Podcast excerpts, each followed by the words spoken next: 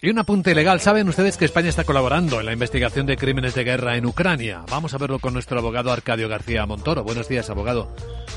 Buenos días, Luis Vicente. ¿De qué hablamos?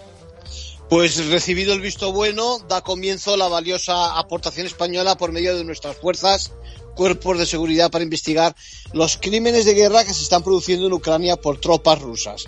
Profesionales de Guardia Civil, Policía Nacional, expertos de unidades de policía científica, judicial y de investigación se suman así en la zona de Kharkov a la arriesgada tarea de probar las transgresiones del derecho internacional con el fin de que la justicia pueda posteriormente extraer sus conclusiones. ¿Quién juzgará los hechos que acrediten las pruebas que se están recogiendo?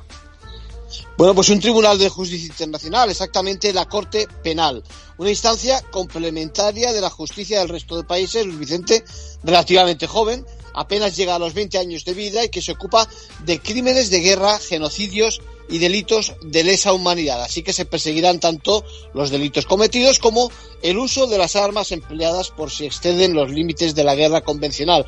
Todo a pesar de que Ucrania no forma parte de dicha Corte Penal Internacional. La investigación española se sumará a las actuaciones emprendidas ya por la Fiscalía de dicha Corte. En conclusión. Pues comienza pues una tarea compleja, arriesgada y fruto de esa presión de 38 gobiernos de países que apelan a este foro independiente para que se castiguen los delitos contra derechos humanos. Gracias, abogado.